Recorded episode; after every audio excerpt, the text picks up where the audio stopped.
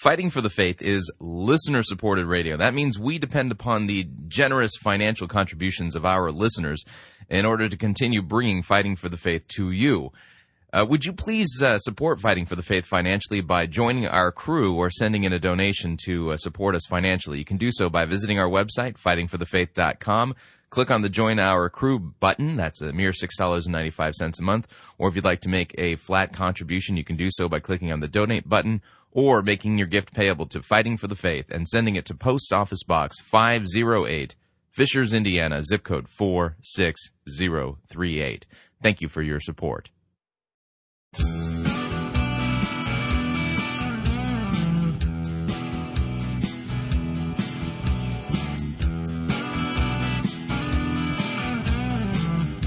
It's time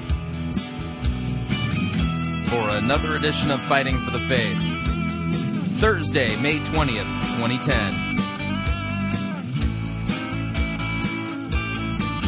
Oh, man. Feeling a little overwhelmed at the moment. Trying to catch up on a few things and move a few things forward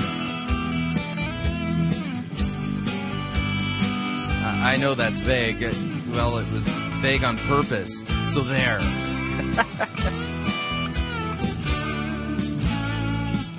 Thank you for tuning in. You're listening to Fighting for the Faith. My name is Chris Rosebrough, and I am your servant in Jesus Christ. And this is the program that dishes up a daily dose of biblical discernment, the goal of which is to help you to think biblically, to help you to think critically, and to compare what people are saying in the name of God to the Word of God. No shortage of crazy things being said out there. Now, today is Thursday, but we're going to do Friday Light on Thursday, so we're doing Thursday Light. Does that, you, y'all, yeah, mm-hmm.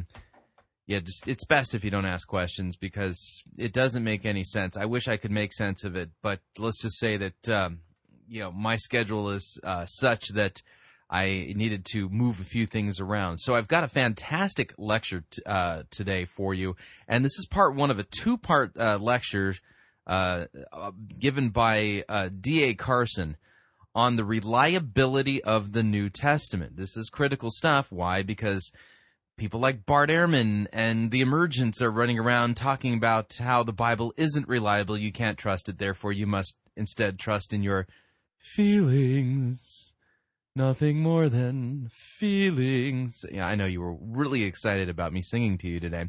And for those of you whose ears are bleeding, I apologize. Um, nothing we can do about that. I should have warned you, but I didn't, so you'll just have to cope. So, so uh, without any further ado, here is uh, Don Carson, uh, part one on his two part lecture series on the reliability of the New Testament, particularly the Gospels. Here is D.A. Carson. Now, my brief is uh, this morning uh, to talk about the reliability and relevance of the Bible, especially the New Testament. And um, what I want to do is to sweep through six broad areas.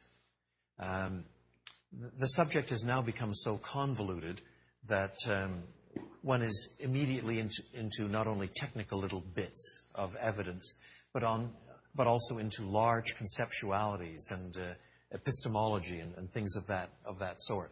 So what I want to do is survey the whole, and then the Q and A can take us in more concrete um, uh, directions, if you like.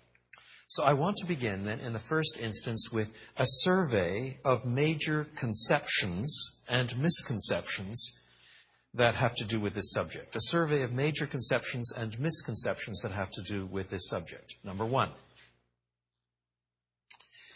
revelation, the nature of revelation. Historically, there are really only three ways that people have spoken of coming to know God. Now, of course, they, they come up in a, an array of configurations, but essentially three ways. One, mysticism.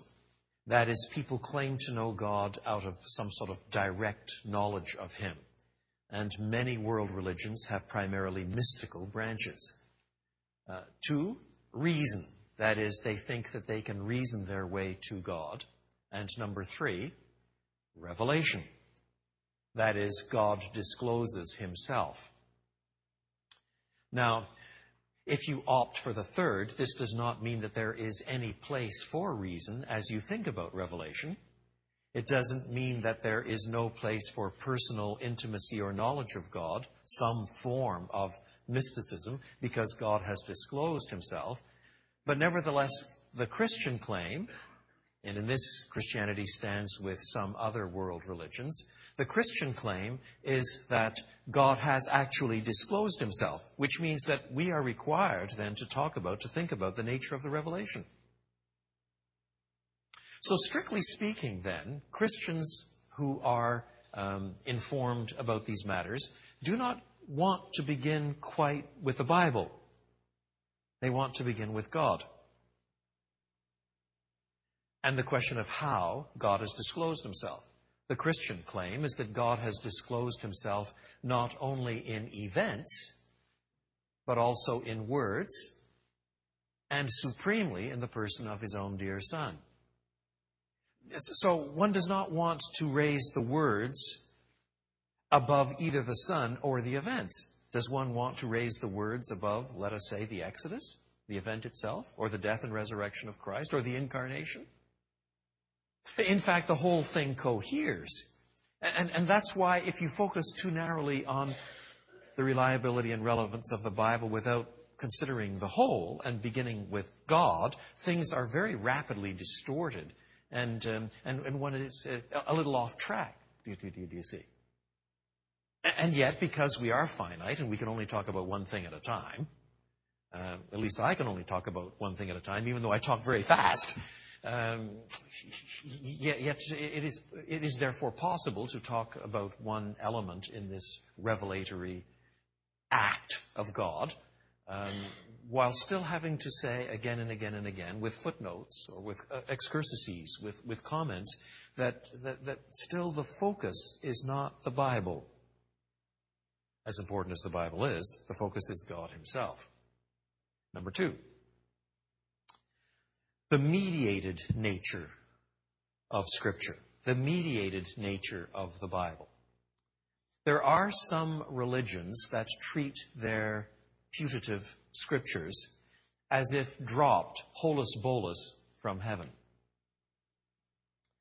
Islam is very much like that. Now, in all fairness, the best text critics of the Muslim Quran argue very strongly, although this would be denied by many conservative Islamic scholars, they argue very strongly that in fact there was a convoluted and complicated textual tradition amongst the manuscripts of the Quran until a decree came along that destroyed all of the antecedent ones and established one dominant textual tradition, which is then claimed to come directly from God. Now, uh, in fact, some earlier manuscripts have escaped. But this is really quite different from the Christian claim.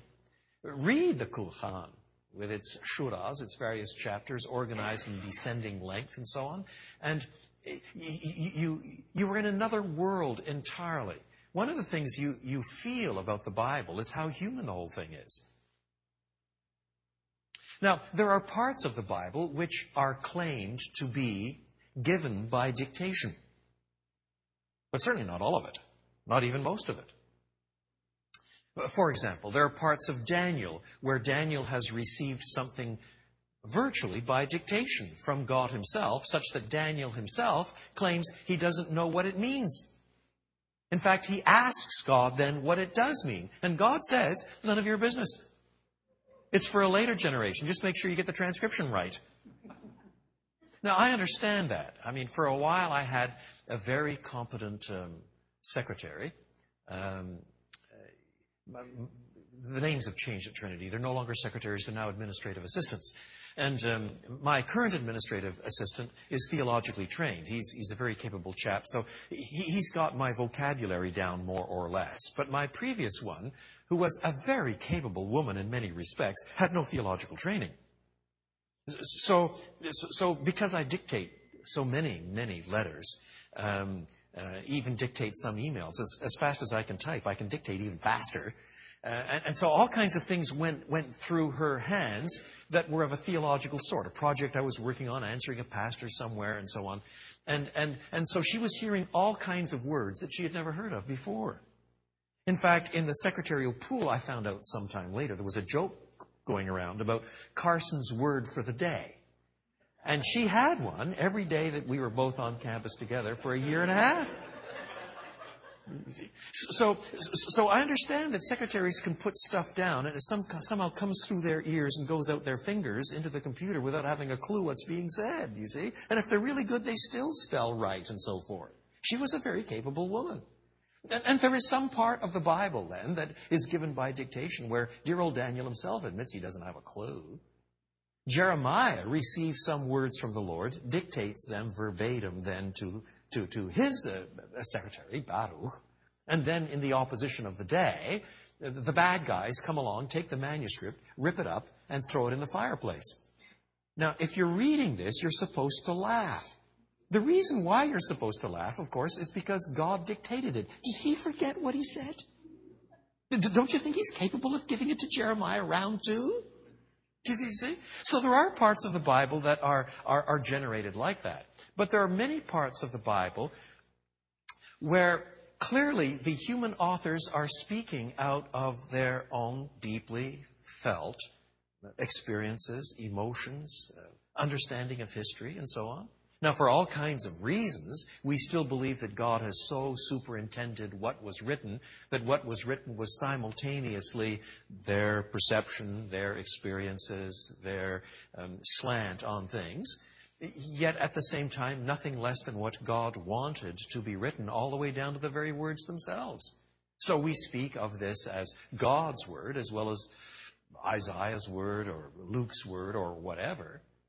But when, when Paul comes in in the evening and he's had a long day and he's getting ready for bed, um, it, it, doesn't happen this way.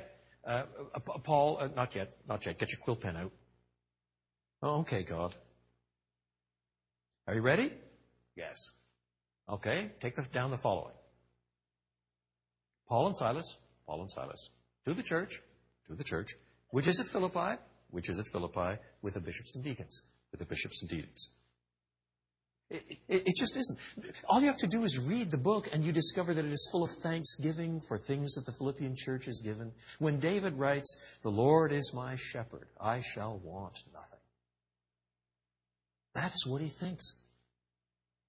That is his experience.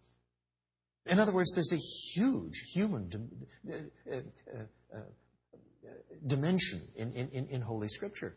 Not only so, it, it comes across in the diversity of literary genres.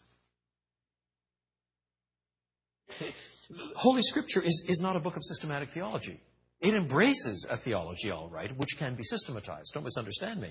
But it is not cast that way. Read any systematic theology that you like, and it feels very different from the diversity of Scripture with its poetry and its prose, its lament, its genealogies, its history, it's apocalyptic. It's letters. On and on and on, these various literary forms, proverbs. And, and all of these different literary forms have their own different ways of making rhetorical appeals. They have to be read and interpreted somewhat differently. It's, it's a very human sort of book. Moreover, because, because these different human authors are genuinely speaking out of their experience and vocabulary. The Greek style of Luke is not quite the same as the Greek style of John. If I dictate letters to my former secretary and then I dictate letters to my current administrative assistant, in fact, the style is boringly similar in the two cases. Because they're just putting down my words. But in the case of John and Luke, the, the, the, the, style, the vocabulary, the sentence structure, really quite different. You, you can tell this even when you read the, English Bible translations, can't you? And that's because even though we insist, for reasons still to be probed, that this is nothing less than the Word of God, it is not all in a kind of drop down from heaven on golden tablets in the Mormon tradition variety. It is God mediating by His Spirit in such a way that there is a human dimension to Scripture. This also comes out even in the fact that there is a text critical tradition. That is, before the age of the printing press, before the age of the printing press, manuscripts had to be copied by hand. And so some people have uh, noticed that, um, that, that, these manuscripts are not all alike. In fact, no two long manuscripts are ever exactly alike. Until you had the printing press, you couldn't get endless copies of one manuscript repeated exactly the same as all the other ones. And so all of the diversities of these manuscripts generates the discipline, generate, uh, generates the discipline of textual criticism. That is how you analyze the text and see what, what, what reading is, is closest to the original. Now, I'm going to come back to that a little later with some of Bart Ehrman's stuff and so on. Yet at the level of just understanding the human dimension of Scripture, it, it is important to understand that if God had wanted to preserve the text tradition so that all manuscripts were exactly the same. Supposing he'd wanted to do that, what would he have had to have done? He would have had to intervene at the level of supernatural miracle so that people could not make mistakes, even in the copying. All you have to do is, is, is, is go home and try to copy out five chapters of any biblical book, and then get a friend to go through it carefully and correct your mistakes. You, you, you do silly things. You, you, do it all the time without meaning to. Even if you proof your own work, you probably won't catch your own mistakes. I don't catch all my mistakes. I proof something very carefully, then I put it, put it through spell check and find some more. And then I go and read it again and find a few more things where spell check didn't pick up things because it wasn't a spelling mistake. It was some abysmal mistake in syntax or the like. It happens, doesn't it? But God has so superintended in His providence the transmission of all of these manuscripts that there is no doctrine, not even a minor one, that is in any jeopardy whatsoever. The sheer plethora of manuscripts is stunning. We have precisely three copies of Caesar's Gallic Wars, all from the Middle Ages. We have 5,000 copies of the Greek Testament of in whole or part, and about 8,000 from early translations. Which means the range of evidence is just vastly more overwhelming than we have for any other ancient book. And, and, although there may be some dispute about whether a certain doctrine is taught in this passage or not because of some variables in the manuscript, the doctrine itself is not in any jeopardy because it's taught in so many places where there are no variables in the manuscript. Did you see? And the overwhelming majority of the variations are of such an instrumental or such, a, such an incidental nature that they really affect very little. Now, we'll come back to this one when we consider Bart Ehrman's very influential recent book, Misquoting Jesus. So, one must come to grips with the mediated nature of Scripture. Number three, one must come to grips with the fact that Christianity is a uniquely historical religion. Now, this is really coming back in part through the back door to the point I made at the beginning. God has not disclosed himself in words only, but also in events. Let, let me uh, approach this tangentially. S- supposing um, you asked um, a devout Buddhist this question how would he or she reply? Supposing I could prove, you say, supposing I could prove, I have no idea how, but supposing I could prove somehow that Gautama the Buddha never lived, what would be jeopardized in your faith? And the answer, of course, is nothing. Because, in fact, the believability of Buddhism doesn't depend on any claim made about Gautama. It does depend on his teachings, and thus their coherence and credibility and attractiveness on all kinds of fronts. It does not depend on any historical claim. Now go to India. Hindus have literally millions of gods. Greeks of the first century had thousands. Contemporary Hindus insist there are millions. So supposing you could prove somehow, I have no idea how, but supposing you could prove somehow beyond serious cavil that Krishna never lived. Would you destroy Hinduism? Nah. Go down the street to a Shiva temple instead. Do, do, do, do you see? The, the structure of Hinduism is such that by the falsification of one God, you, you, do not destroy the structure of the system in which all of reality is truth, and there's a certain system of karma built into moral um, um, accountability and so forth. Now go to Islam and ask your friendly neighborhood imam this question Sir, do you believe that Allah, blessed be He, could have given His final revelation to someone other than Muhammad, had he chosen to do so? Now, probably the Imam will misunderstand you in the first instance and respond somewhat negatively and say, Oh, you don't understand. We believe that God did speak through his prophet Abraham and through his prophet Moses and through his prophet Jesus. But the final revelation came through Muhammad himself. And you reply, uh, well, you know that I'm a Christian and I don't see things exactly that way, but it's not my question. My question is a bit different.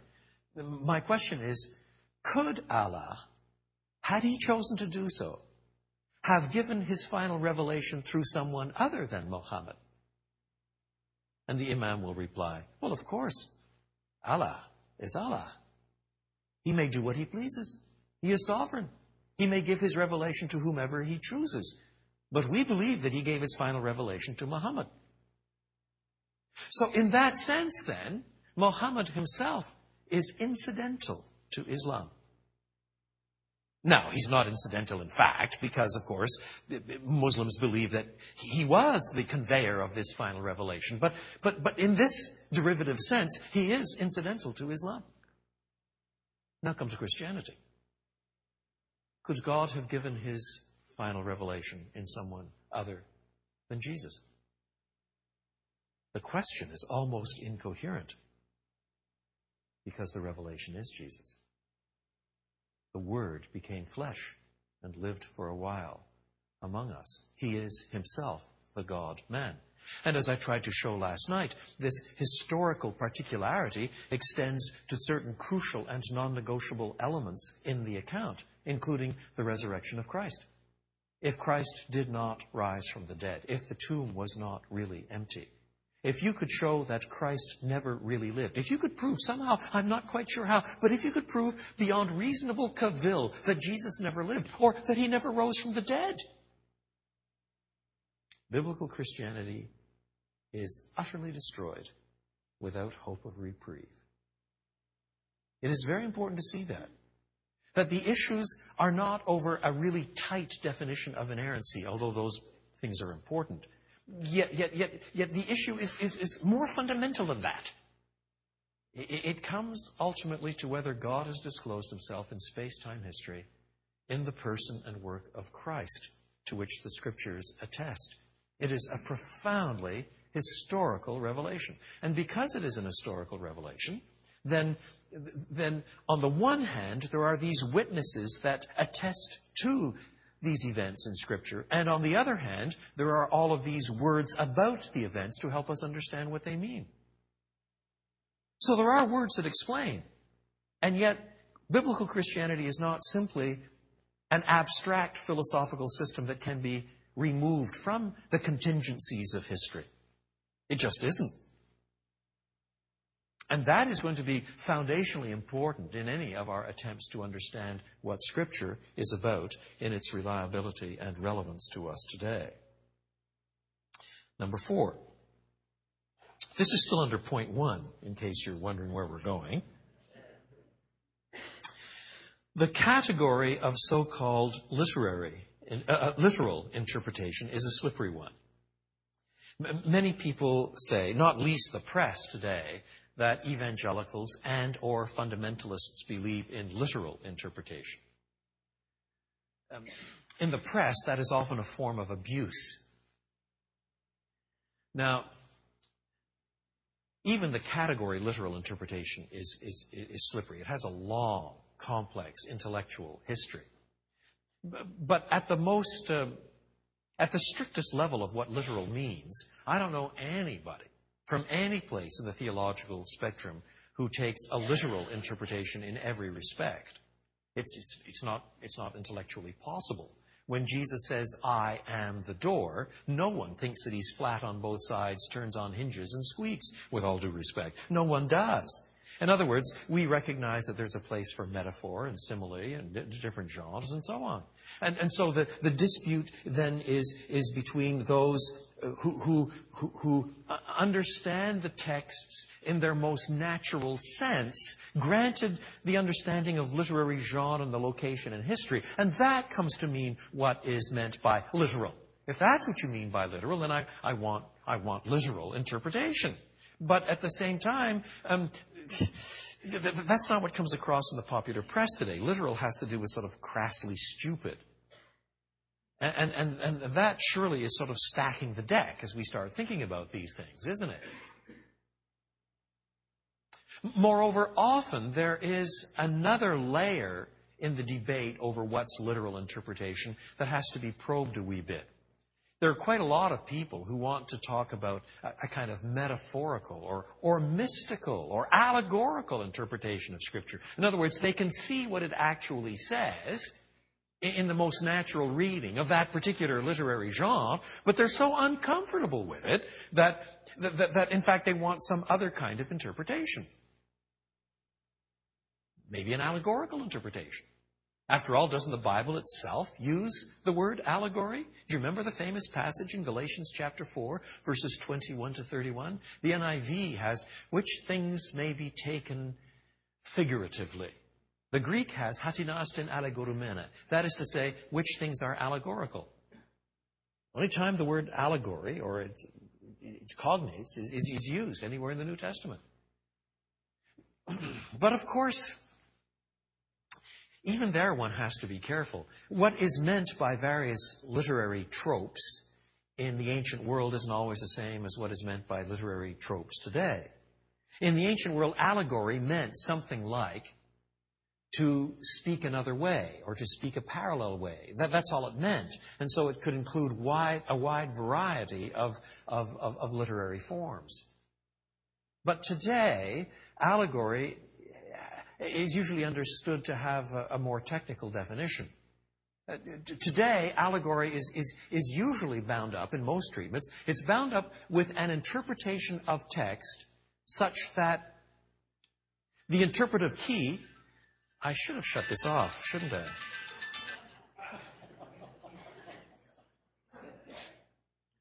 It's pretty awful when, that's only the second time this has ever happened. You can't even claim to be first. I, I, I have a. I, my wife had uh, very, very serious cancer three or four years ago, and up until then, I believe it or not, I actually managed to, ha- to, to travel uh, without carrying a cell phone. But part of starting to travel again was to have a cell phone that rings all over the world. And, and uh, so, so she has me on a short leash, and only about five or six people have this number. So usually when it does go off, it's important. But still, I don't even, I, I don't want it ringing uh, on these occasions. So, so I, I, I beg your, I beg your pardon. Um, allegory, then, in, in, the, in the contemporary world, means something like um, an interpretation of a text such that the key to the interpretation, the grid for the interpretation, is outside the text. Thus, for example, Philo in the first century, a rough contemporary with Paul, he, he reads the accounts of Genesis and he believes that Abraham, Isaac, and Jacob are historical figures.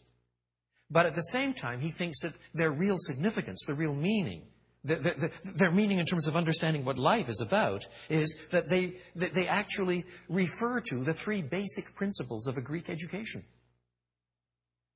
Now, with all due respect to Philo, there's no way on God's green earth that you're going to get that interpretation out of Genesis. You just are not. In other words, that connection, that way of reading the text, is not itself textually determined. Whereas Paul's argument in Galatians 4 21 to 20 uh, to 31 is precisely that if you read the account, the account in its salvation historical sequence, in fact, the interpretation that he finds there, the parallels that he finds there, is in fact determined by the text itself. It's a slightly different way of reading it, but it's determined by the text itself, he says. Do you see? Now, that means that when we are wrestling with, uh, with popular uh, questions about the Bible, we sometimes have to take time to explain what things like literal means. Are you one of those Christians who reads the Bible literally? It's a bit like asking, you know, do you wipe your nose in public? Or do you know how to eat at, the, at, the, at a table in a polite way? Or, are you rude? It's a form of abuse rather than an analysis of, of literary sensitivity. And so sometimes those things have to be unpacked as one deals with these things. Number five. This is still under point one. I've got five and six under point one. All right? Number five, still dealing with great concep- conceptions and misconceptions. The impact of the Enlightenment. The impact of the Enlightenment. There are many, many scholars who have argued that under the impact of the Enlightenment, for reasons that I'll talk about a little more this afternoon when we consider um, the emerging church movement, under the impact of the Enlightenment, um, Christians in the West became far too concerned with questions of truth, with questions of proposition, with questions of assertion. Before that, they tend to argue, people read the Bible for edification, or they, they read it for moral instruction. But now, because of the impact of the Enlightenment, um, people learn to, to ask, yes, but is it true? And then liberals went in one direction and conservatives went in another direction. If they would just stop asking rude questions like that and read it for their own personal benefit, for moral direction, in order to build a world frame of reference, then, then we could avoid those sorts of nasty divisions amongst us.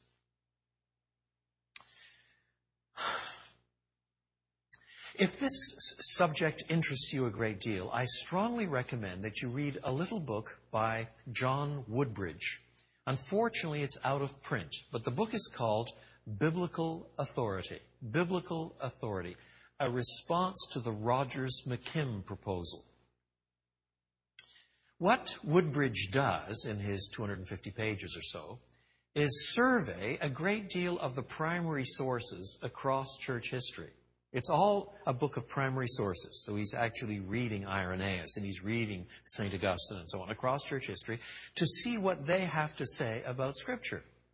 So he looks at Augustine's letter 82, I believe the number is, sections 3 and 4, where he's writing to Jerome. So you're, you're, you're back at the end of the fourth century now, long before the Enlightenment. And, and, and, and Augustine works out how Scripture must be true and without error, or there are serious problems that show up in your epistemology, and so on, so on, so on. What Woodbridge is trying to show is that a high view of Scripture's reliability, its truthfulness, its inerrancy, that's all that is really meant by this word inerrancy, its, its truthful reliability is paradigm independent. That is to say, it is independent of any controlling worldview, whether it's the Enlightenment or it's common sense realism or um, it's, it's, high medieval uh, uh, uh, epistemological structures or whatever. In other words, this high view of Scripture comes across uh, across the ages again and again and again and again. It wasn't invented by the Reformation. Okay, I'm going to pause right there. We got to pay a few bills. And uh, need to remind you if you want to email me, you can. My email address is uh, talkback at fightingforthefaith.com. Or you can ask to be my friend on Facebook. It's facebook.com forward slash pirate Christian. Or you can follow me on Twitter. My name there, Pirate Christian. We'll be right back.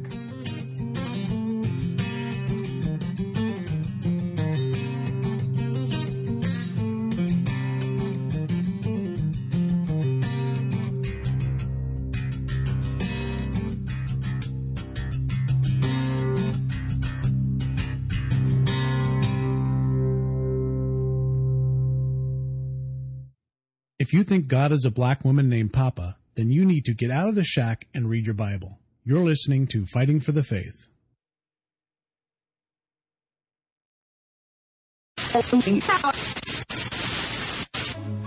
You're listening to Pirate Christian Radio. We'll be taking your false doctrine now.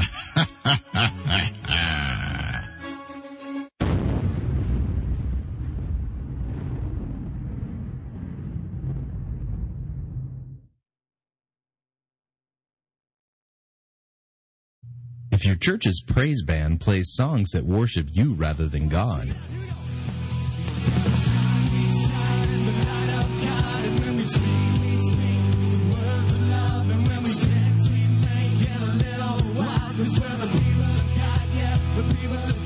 then you might need a new church.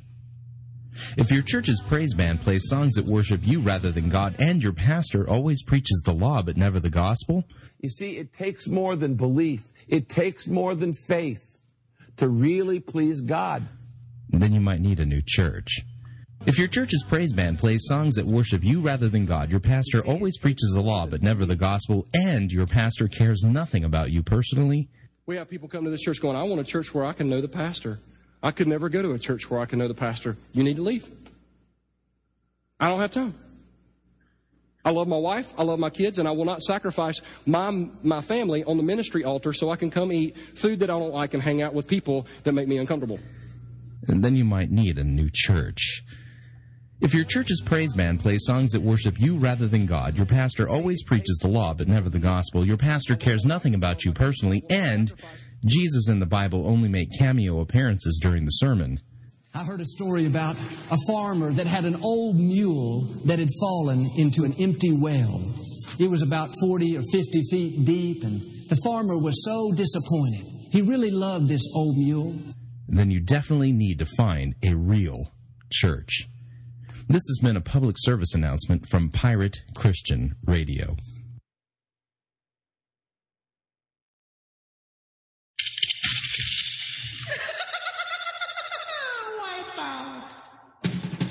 The spring and summer travel seasons are just around the corner, and the last thing you want to do is pay more for your airfare, hotel, and rental car than you need to. That's why Pirate Christian Radio is proud to have Cheapo Air as one of our featured advertisers. Cheapo Air has over 18 million flight deals, low airfare guarantees, and 85,000 negotiated hotel rates around the globe. And if you visit our website, piratechristianradio.com forward slash cheap, we have a promo code that will save you an additional $10 off of Cheapo Air's already low prices. So visit piratechristianradio.com forward slash cheap, write down the promo code, click on the web banner, and book your spring or summer travel today. And remember, a portion of your purchase at Cheapo Air will go to support Pirate Christian Radio.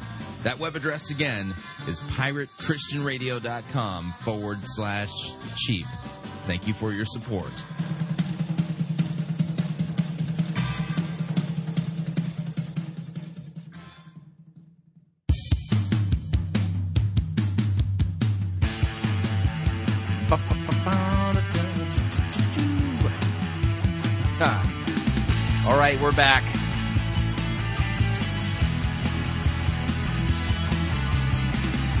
Warning. There is no warning today. I don't know what's gotten into me. Had my face in too many books lately. Ugh, just reading like a madman. Okay, need to remind you all, fighting for the faith's uh, face. yes, my brain has been rendered inoperative. I, I just probably should go and take a vacation day or something. Fighting for the Faith is listener supported radio. That means we depend upon your generous gifts and financial contributions in order to continue to bring this important radio outreach to you as well as to the world. You can support us financially by visiting our website, fightingforthefaith.com. And when you get there, you'll see two yellow buttons. One says join our crew, the other says donate. And uh, when you join our crew, you're signing up to automatically contribute a mere $6.95 every month. It's pittance, nothing, uh, to Fighting for the Faith. And when we get to a thousand listeners, by the way, that'll mean that we'll for sure be able to pay our bills every month. We are a little better than 70% of the way to our goal. if you haven't signed up to joined our crew, do so. Anyway, And of course, if you would like to, um, if you would like to fill in the amount as to how much you'd like to contribute, you can do so by clicking on the donate button, or you can make your gift payable to Fighting for the Faith and send it to Post Office Box 508, Fishers, Indiana, zip code 46038. Okay, here is the balance of the uh, of D- Don Carson's uh, first uh, in the two part lecture series on the reliability of the New Testament. I love his even handed approach to this. Can't wait till he talks about Bart Ehrman some more. anyway, let's continue. It wasn't invented by post Reformation scholastics. It wasn't invention, invented by Benjamin Warfield. That was the whole thesis of Ernest Sandeen, an historian, for example, who argued that this high view of Scripture really didn't exist before Benjamin Warfield at the end of the 19th century. He invented the whole thing himself, bless his heart. Wasn't he clever? But, but, but in fact, what Woodbridge does in this book is simply document things across the centuries. So that, so, so that if you wish to overthrow this, you must understand you're not overthrowing some slightly aberrant theologian at the, the end of the 19th century uh, uh, uh, called, called Warfield. There, there is 2,000 years of very serious Christian thought from paradigm after paradigm after paradigm trying to work this thing out. Do you see? It is important to see that. And um, similarly, um, the, the, charge that this high view of Scripture is too concerned with propositions and assertions and not enough concerned with the fact that, for example, Jesus is the truth or that there are different uh, literary tropes to which the term inerrancy does not really um, uh, suitably apply. Well, I've, I've just finished reviewing a fairly recent book. Uh, it'll appear in RBL called But Is It All True? And this is a book of nine essays that, that asks this question of the Bible. But is it all true? And these various authors come from various camps. There's, uh, there's one evangelical, a philosopher by the name of Stephen Davis, and then these folks come um, from a, an array of positions across the entire spectrum. But one of the things that interested me about this book when I reviewed it was, was that most of the authors said something like this. Of course, we all acknowledge that there are some propositions in the Bible, some assertions about which we can debate whether they're true or not. But of course, the most important thing in the Bible is that Jesus is the truth, or, or that it is dealing with how to shape a worldview, and so on. Not once did I ever read of course, we all acknowledge that Jesus is the truth. But of course, there are also lots of propositions in the Bible about which you must decide whether they're true or not. In other words, the slant in the argumentation is always away from propositions and assertions, as if we're embarrassed by them, and trying to get as immediately as possible into truth as personal or truth as Christological or something like that, um, as, as if we're, we're embarrassed by anything that, that, that, that considers propositions. And I begin to ask myself, could it possibly be that we are not now so much influenced by the Enlightenment as by rebellion against the Enlightenment, that is suspicious against anything about which it can be said, this is true. For example, when the Queen of Sheba comes to Solomon's courts, and she looks around at everything, and she says at the end of it, Everything that was told me was emet in Hebrew, the truth. What she means by that, of course, is that the report conformed to the reality that she witnessed. It's the truth.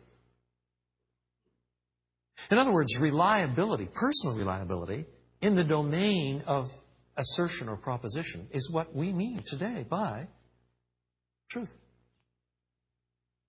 And there are hundreds and hundreds of utterances in Scripture about matters incidental and important that are of that sort. So it is important not to duck these sorts of issues simply because uh, there is an appeal to um, some sort of paradigm to rule them out of court. Finally, we are ourselves today located in uh, a, a certain culture. In other words, the surrounding culture of which we are a part, in which we live and move and have our being, has its own impact on our biases. Now, I'm going to raise some of these issues at the epistemological level. That is, uh, how, how, you, uh, how you come to know something in a few minutes. That's a separate point. But let me deal with just one element in our culture now that, that shapes us a great deal, whether we like it or not. That is the changed definition, implicitly or explicitly changed, of what we mean by tolerance. For quite a long time, most of us in the Western world thought of tolerance very much in the terms of Voltaire. Voltaire is the one of whom uh, it is said that he argued for a vision of tolerance something like this. I may disagree with everything you say, but I will defend to the death your right to say it. That was understood to be tolerant. In other words, Voltaire was not saying that he liked what you said or that he agreed with what you said. He might actually despise what you say. But he's still a tolerant person if he defends your right to say it. That is what guarantees tolerance. The alternative to that, from Voltaire's position, is intolerance, in which those in authority clamp down and wipe off the face of the map those who have a different view, just because you dislike their view. And it is out of such a view of tolerance that you, you then generate notions such as freedom of religion, or freedom of speech, or the freedom of the press. You might think that the press is, is dead wrong on the left or the right, or in its moral assumptions, or in its analyses, or whatever. But if you try to clamp down on the press so that only one view prevails, then sooner or later the corruptions bound up with all of us mean that the issues become bound up with power rather than truth. There is more likelihood of truth being achieved where there is a free interplay of ideas. And that means stupid ideas, ridiculous ideas, corrupt ideas, perverse ideas. But still, all things considered, there's more hope of truth being outed in this free exchange of really stupid and ridiculous ideas than if only one view is allowed to prevail. That was Voltaire's assumption. But for various reasons, the new view of tolerance is a little different. It argues that you are intolerant if you say that anybody else is wrong. You are tolerant if you refuse to say that anybody else is wrong. That's massively different from Voltaire's view. In a poll done a few years ago across many university campuses here in the United States, students were asked which person is more tolerant, person A or person B. Person A is the one who adopts Voltaire's position. I may detest what you're doing and I'll argue very strongly about it, but I will defend to the death your right to speak, as you must defend my right to speak. Or, alternatively, person B, who refuses to say that anybody is wrong, except for the person who claims that some people are wrong. That person is so narrow minded that he must be shut up because he's intolerant. Which person is more tolerant? 85% of the student population in the United States opted for person B. Now, the point is that that second view of tolerance is, in my judgment, both intellectually incoherent and morally perverse. It is intellectually incoherent in that I'm not even sure I know what being tolerant means until you disagree with somebody. In other words, how does a Marxist turn to a capitalist and say, Oh, I don't disagree with you. I tolerate you? Don't you have to say, I think you're dead wrong, but I tolerate you? And the reverse for a a capitalist speaking to a Marxist, or a Christian talking to a, a, Muslim, or an atheist talking to a Jew who's devout, or whatever. Do, do, do you see? Don't you have to begin by saying, I, I quite frankly think your ideas are nuts, but I insist on your freedom to articulate them. Otherwise, how can you say, if you're an atheist, oh, I think you God people are, are, are, are, are, are, are uh, well, I can't say you're wrong. It, it's not even intellectually coherent. Do, do, do you see? That, that, that, that, that, that, that is not even an intellectually coherent view. I tolerate you. You can only speak of tolerance once you disagree with someone and still give them the right to speak. But it is morally perverse in that the one place where this new tolerance really does insist that other people are wrong is in their views of tolerance. And at that point, they want to shut them up. Thus, the Canadian Charter has been revised in recent years to say we tolerate everything except intolerance. Oh, it sounds so broad minded, but what this means is that if you start saying, even in cool, calm terms, let alone with heated hatred, if you start saying something about what you disagree with in the domain of sexuality or in the domain of religion, you could be taken to court for a hate crime because, in fact, you are intolerant. But the end result of that, if you push it far enough, is going to be prison terms for people who disagree with other people.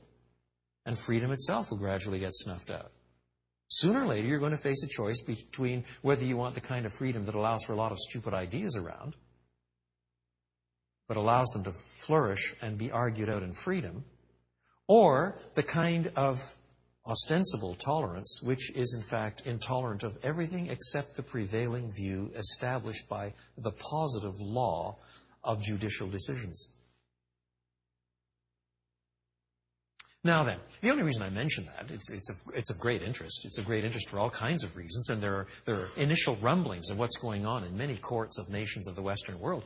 It's of great interest. Yet, yet, yet, the only reason I bring it up here is that with this sort of thing pulsing through our culture, we too are so affected that after a while, we get nervous about saying that anybody is wrong. And then even the exclusive claims of Scripture seem to our own eyes slightly embarrassing. It's just too narrow because the exclusive claims of Scripture, implicitly or explicitly, are saying that other people are wrong.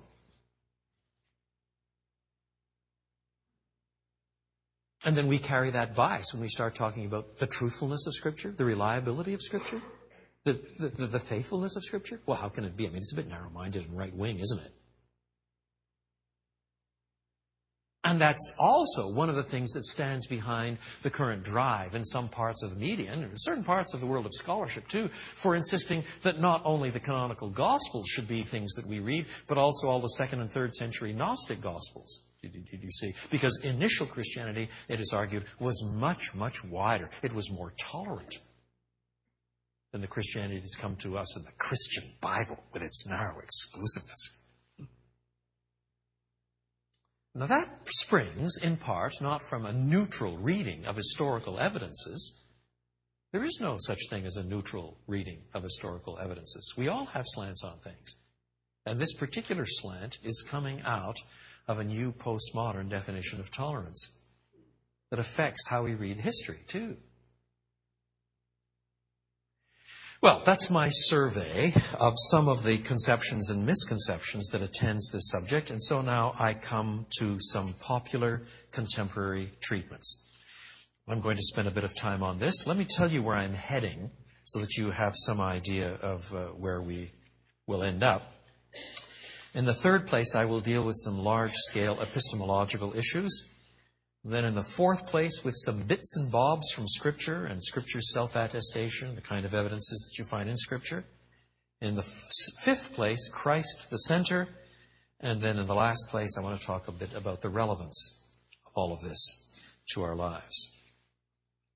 Uh, the, the various points will not all re- receive the same amount of detail. Let me deal now with some popular contemporary treatments. I'm sure that most of us, perhaps all of us, have come across one or all four of the ones that I'll briefly mention. First, the Gospel of Thomas, the Jesus Seminar, and the like.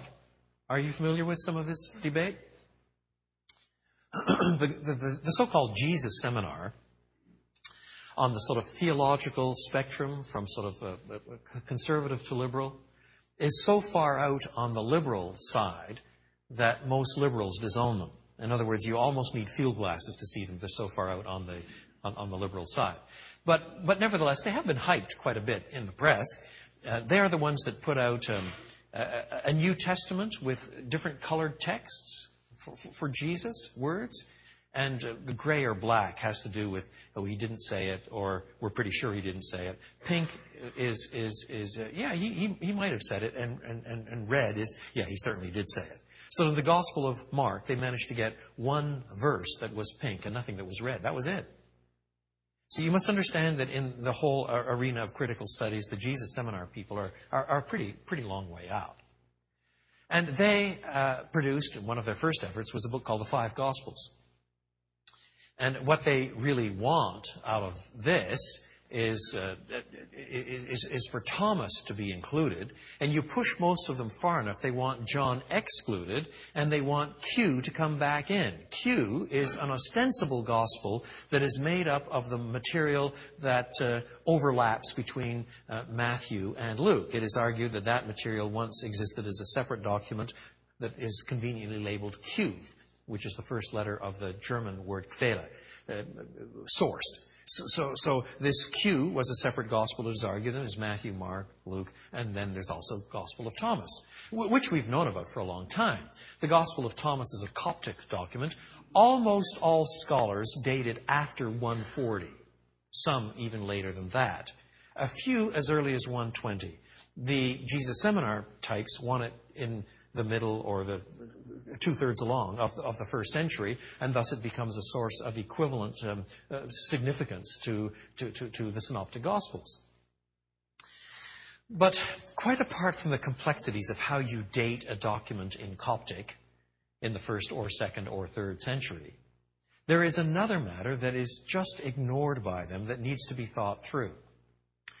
We speak today of our Bibles having the Gospel of Matthew, the Gospel of Mark, the Gospel of Luke, and the Gospel of John. Four Gospels. Nobody in the first century spoke that way. Nobody. In fact, when you read a Greek New Testament, the title of each of these four is in our printed editions. In this sense, they're being faithful to the original Greek of the first century. Matthew is listed as kata Mathion, according to Matthew. John is kata Yohanan, that is, according to John. Because the four Gospels in the first century were, were all headed up, in effect, the Gospel according to Matthew, the Gospel according to Mark, the Gospel according to Luke, and so on. Do, do, do you see? In other words, it was perceived universally that there was only one gospel. Gospel was not a literary category. It was not a genre category. The gospel was the good news. And it was the good news, the one good news. There was only one gospel, not four. It was the gospel according to Matthew. In other words, Matthew gave his witness to it, his slant, his perspective, and the gospel according to Mark, and the gospel according to John, and, the gospel according to Luke, and so forth. And then what becomes obvious, just from scanning these four books that we now call Gospels, is that for all of them, the Gospel, the good news, was bound up not only with Jesus coming and teaching and so on, but with his death and resurrection. Some wag has argued that in some ways the four books that we call the four Gospels are really sort of passion narratives with long introductions. In other words, they're focusing on the death of Christ and then the resurrection of Christ, aren't they? In other words, you don't have the gospel, the good news, without Jesus' death and resurrection. You don't have it. Because the good news of the sinners being reconciled to God and sins being paid for and, and, and, and, and hope for what is to come and the promise of the Spirit and so on, it all turns on Christ's death and resurrection, doesn't it? Without that, you don't have the good news. Now you come to Q. Even if it ever existed, I'm not sure, but even if it ever existed, it's not more than a collection of sayings.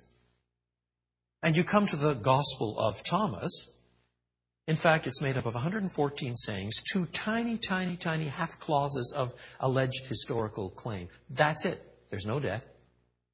There's no resurrection. There's no storyline.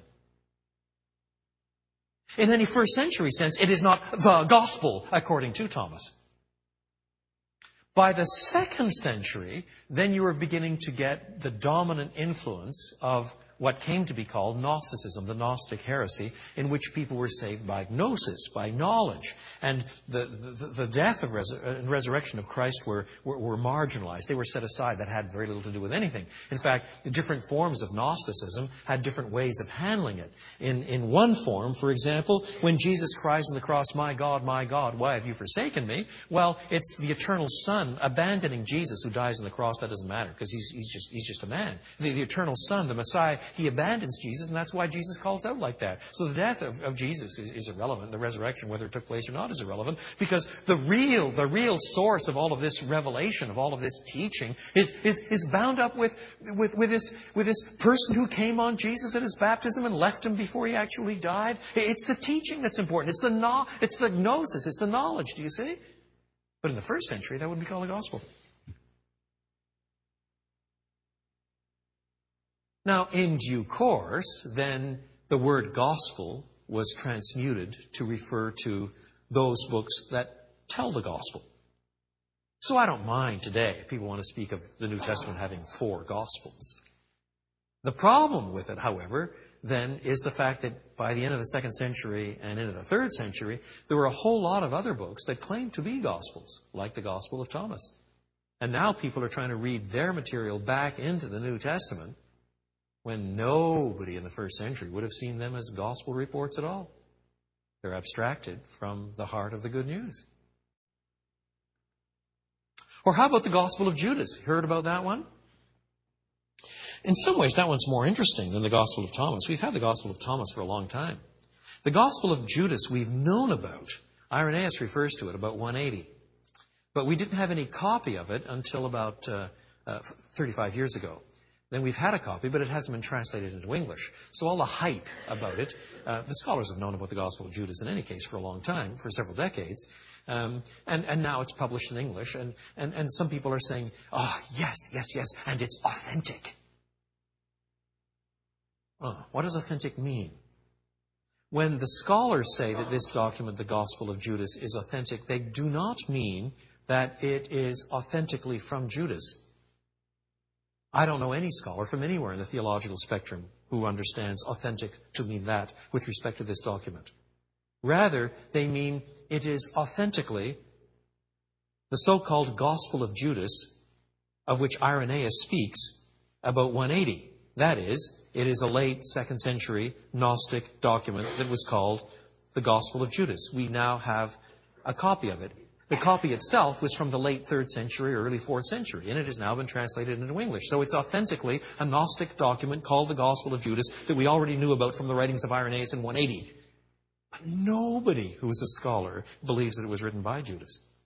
So in what sense then is this authentically from Judas such that it has the power or the right to overturn what the first century documents that make up the New Testament say about Judas and who he was and so on and so on and so on. You see? The thing has been horribly mangled in the press. And then, of course, I suppose I should say at least a bit of something about the Da Vinci Code. Most of you read it? Have some of you read it? Uh, confession is good for the soul. It won't hurt you. Yes? Or seen the film? Yeah, not many of you. Yeah, you're not, you're not much into paganism, are you? By all means, read it. As a, as a, read it. Don't duck some of these things. Uh,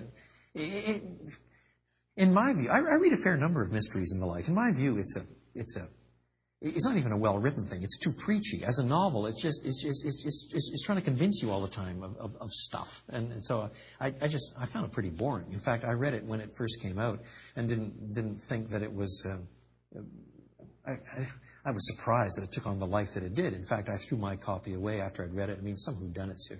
So it's plain reading. When you're taking a four-hour flight from Chicago to L.A., you land at the other side. You, you're not going to keep that one in your library. It was one of those. And then when the thing took on a, a life of its own, and I sort of had to start giving answers to, I had to go and buy myself another copy just so I could check out things. You see? So I'm on my second copy. Read it right through this time and marked it all up with rude comments.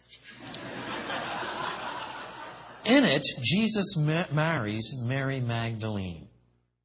Their progeny perpetuate the true faith even today.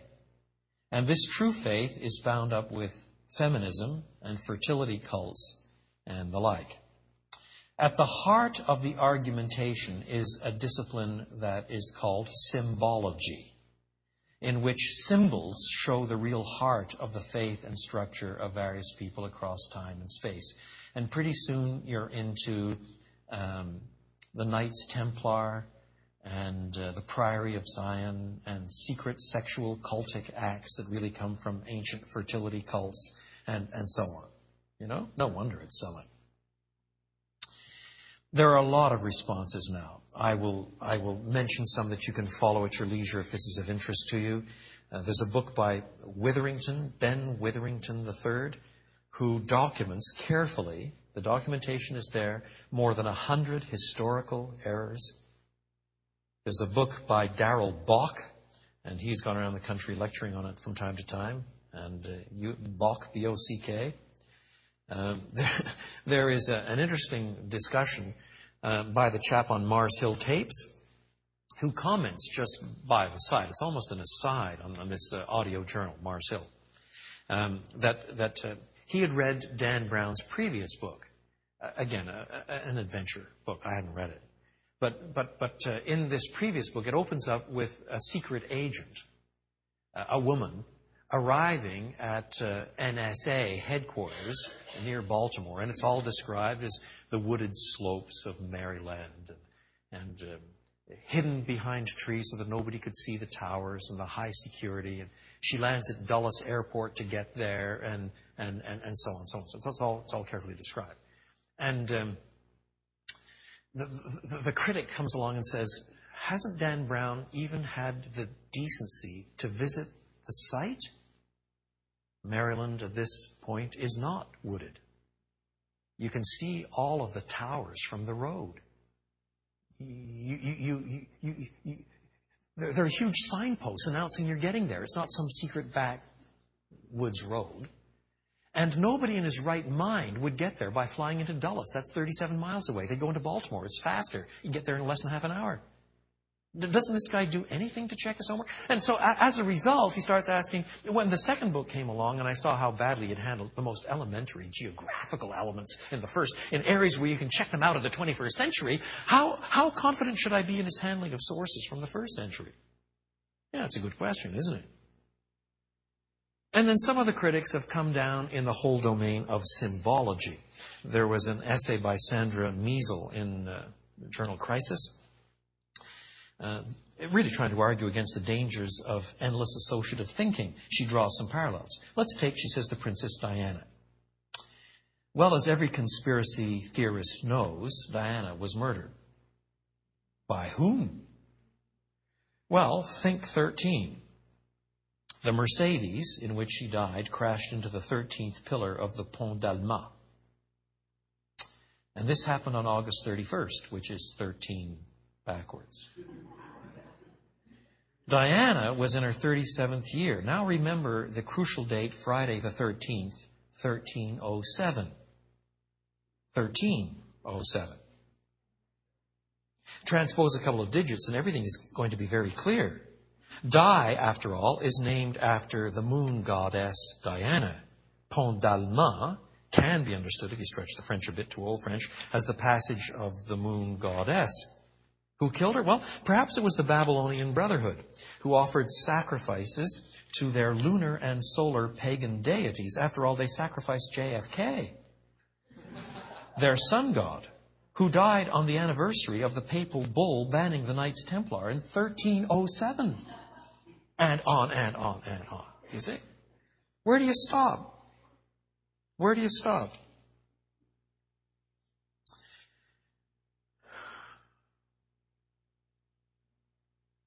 And then, of course, there are the anachronisms.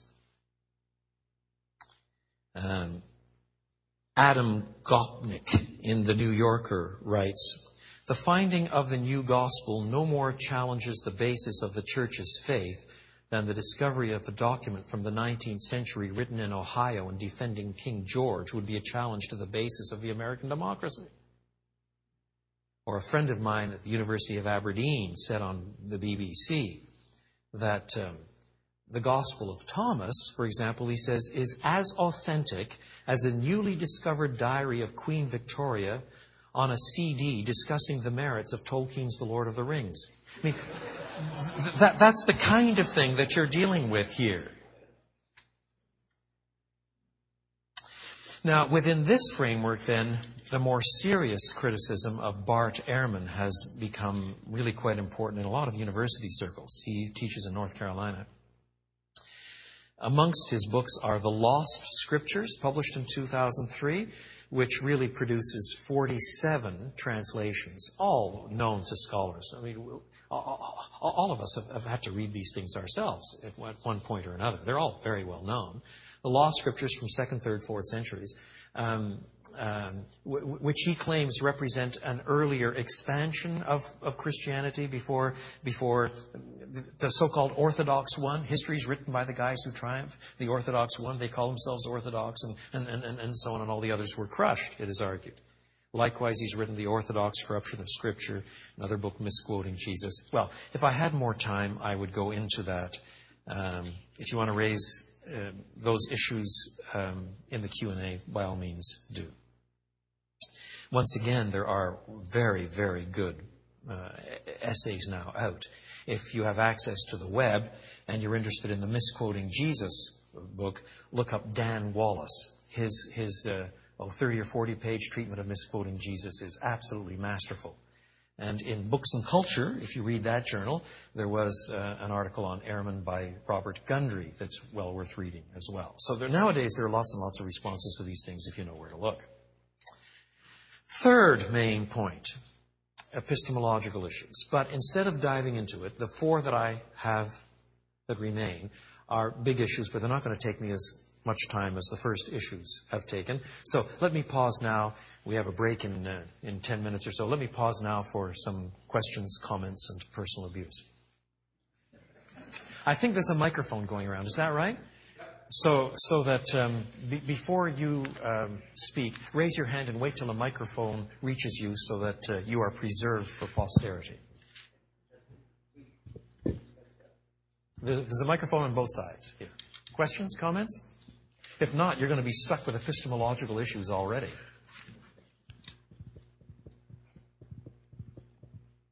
I'm more than happy if you wish to suspend questions until the second session, I'll deal with epistemological issues before the break.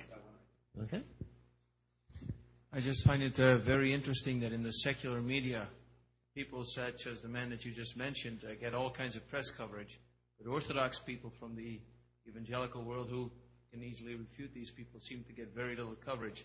It's almost as if the uh, world is trying to discredit Christianity more and more. And I'm just wondering if there's anything that we can do about that. Probably not. Except be courteous and kind and persistent. And um, eh, but, but, but, but, but there are factors that need to go into that. I mean, if, if you, it's, it's not only that this country um, has, has certain pockets where uh, secularism is particularly pronounced, Pacific Northwest, and the New England states and so on. But there are certain societal groupings. By and large, Christianity at the moment, for reasons good, bad, and indifferent, has not penetrated very deeply into university faculty circles, into the media, uh, and into the arts communities. And, um, and, and it's not because it can't. I mean, there are some churches that have made an effort to do so. Tim Keller, Redeemer Pres in New York City, has, has, has, has permeated a long way into all of those areas. But by and large around the country, that's the case. So that, so that if you're dealing with media people, um, often their only perception of what Christians are is what they see on televangelist programs. Well, that would scare me off too, to be quite frank. And, and, and so, so part of it is our responsibility to make good contacts and to be friends and to know how to talk to people and, and, and, and so on. And then every once in a while, you, you, you can be asked to, to stick an oar in. Um, a few months ago, I was on 2020 and Nightline responding to another one of these that I hadn't, you know. And I was, I was in the ABC studios for uh, two hours of detailed taping. By the time I got boiled down, I think I got a total of about five minutes or four minutes on there. Nevertheless, um, that book has dropped dead in the water, and I've had contacts from all over the country saying thank you. So, I mean, sometimes you do you get that sort of thing too, you know? It, and meanwhile, meanwhile, meanwhile, it's really important to see that you don't want to just start playing political games and who's got access and who's got pull. Um, he who sits in the heavens shall laugh; the Lord shall have him in derision. So it's important. It's important to be courteous, to make friends with people. In fact, I'll, I'll tell you this after after the fact. I won't tell you which book it was. People have forgotten it already. It's probably a good thing. But when I was doing one of these things, um, I, I, I, befriended the whole the whole crew. I, mean, I went around the sound man, and you know there was the whole crew of, of different people, lights and all this. I got to know them all and chatted them all up and so on. And one of them pulled me aside afterwards and said, "You know, when we taped the first guy who was pushing this other book hard, he arrived late and he was drunk and he didn't even acknowledge we were here. You care for us, don't you?" It's very important not to think polemically all the time, and and and uh, and can go a long way.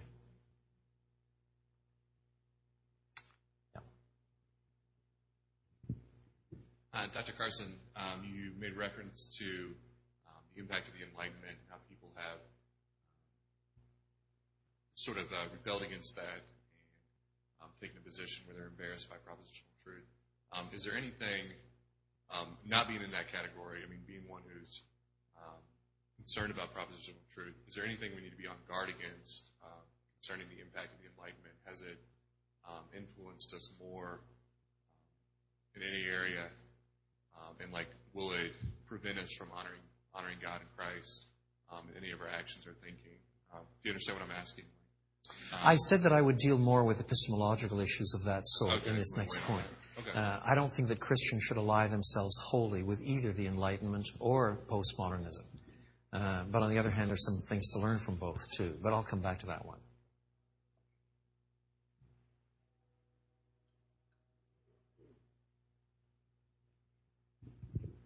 This is also about propositional truth and uh, that as sort of a reaction to, oh, yeah, the book you mentioned by John Woodbridge, Biblical Authority, and the slant of the articles in there towards, away from propositional truth, towards um, just Jesus. All we need to do is believe in Jesus, right?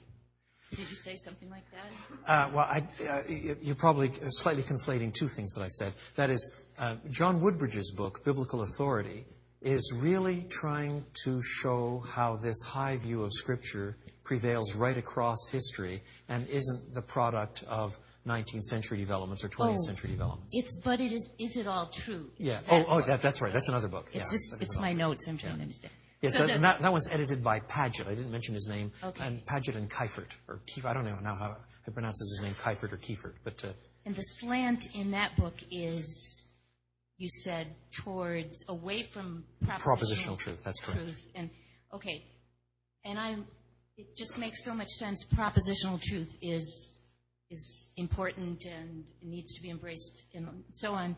But um, how do you avoid? Uh, articulate my question. Um, being Gnostic, relying on, and I think it's a little bit my husband's question last night, relying on knowledge to get you to faith, when really it's an act of grace. And, and there's an experiential grace spirit aspect of faith. So how do you, it's sort of like how do you stand between those two? Right. Um, well, the um, some of the things I, I, said to your husband last night, I'd, I'd, want to reiterate, and then a whole lot more if I had more time. That is to say, one has to avoid reductionisms, and um, and that's one of the reasons why I began with God and history. Um, and and by the time I come to the end of this uh, before lunch and start talking about relevance, and the whole business of being reconciled to God and establishing a frame of reference and worldview that looks to eternity and is built on grace and so on. So some of this will, will I think, get slotted in a little later. But, but in, in the contemporary university world, especially, uh, there is much less hesitation about talking of the commitment inherent in faith than there is of talking about the truth that must be faith's object. So if I'm speaking in a university crowd or to, younger people and, and so on, that's the side that I have to emphasize today because that's where the problem is. But with respect, you and your husband probably come from a slightly different generation with a different set of problems and challenges in the whole thing. And then the other sorts of things do have to be said as strongly. That is to say, it's not just a question of recognizing that there are propositions. Jesus himself says, I am the truth. That's a personal claim. But at the same time, there is also a component of bending the knee and even the perception that these things are true, according to a passage like 1 Corinthians 2, is dependent in some way on the Spirit giving us uh, understanding. Now, I'm going to be dealing a bit more with that in epistemology here, and I'll be dealing with it still more uh, this af- at the end of the morning when I, when I talk a bit more about relevance. So I, I, I couldn't agree with you more. There is a total package here, but but but what I tend to emphasize, especially in university campuses today, dealing with people under 30, is the connection between the validity of faith and the validity of faith's object because that is what is breaking down in our world. Does that scratch where you itch? Yeah.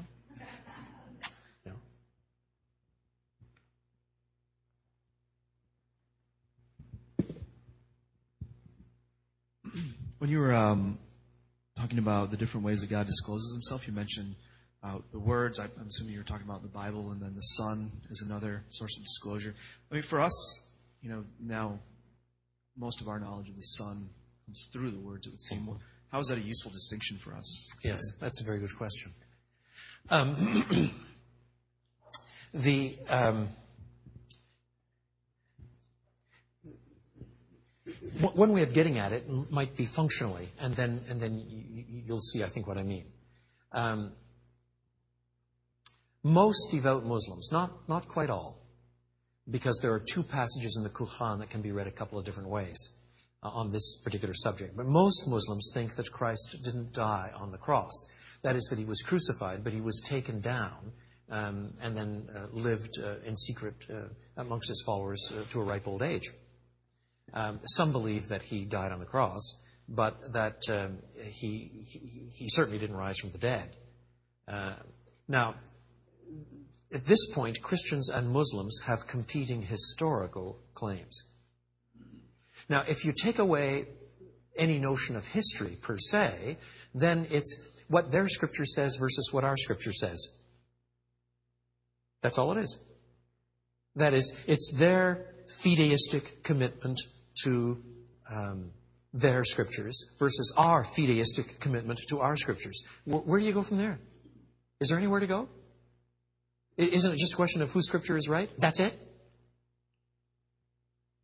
But precisely because we're claiming that God has disclosed himself in history, even if that history has been mediated in substantial measure, not quite exclusively, but in substantial measure, through books that constitute our scriptures, then there are historical canons that you can usefully argue about and think about. The fact of the matter is that our historical scriptures, with respect to the death and resurrection of Christ, were written in the first century within decades of the events, most, if not all, by eyewitnesses. Their scriptures are written in the 7th century by somebody who's more than half a millennium removed and has no historical access whatsoever. It's a purely fideistic claim. Now, clearly, it's scripture versus scripture. That's true. But at a certain historical level, there is open access to historical claims. In other words, even if you are not a believer, even if you're not a committed Christian, even if you don't think that the documents that constitute the New Testament and the Old Testament constitute canonical scripture that is binding on the consciences of men and women, even if you don't think of all of that. Nevertheless, just at the raw level of history, who has a better claim to attesting the death of Christ?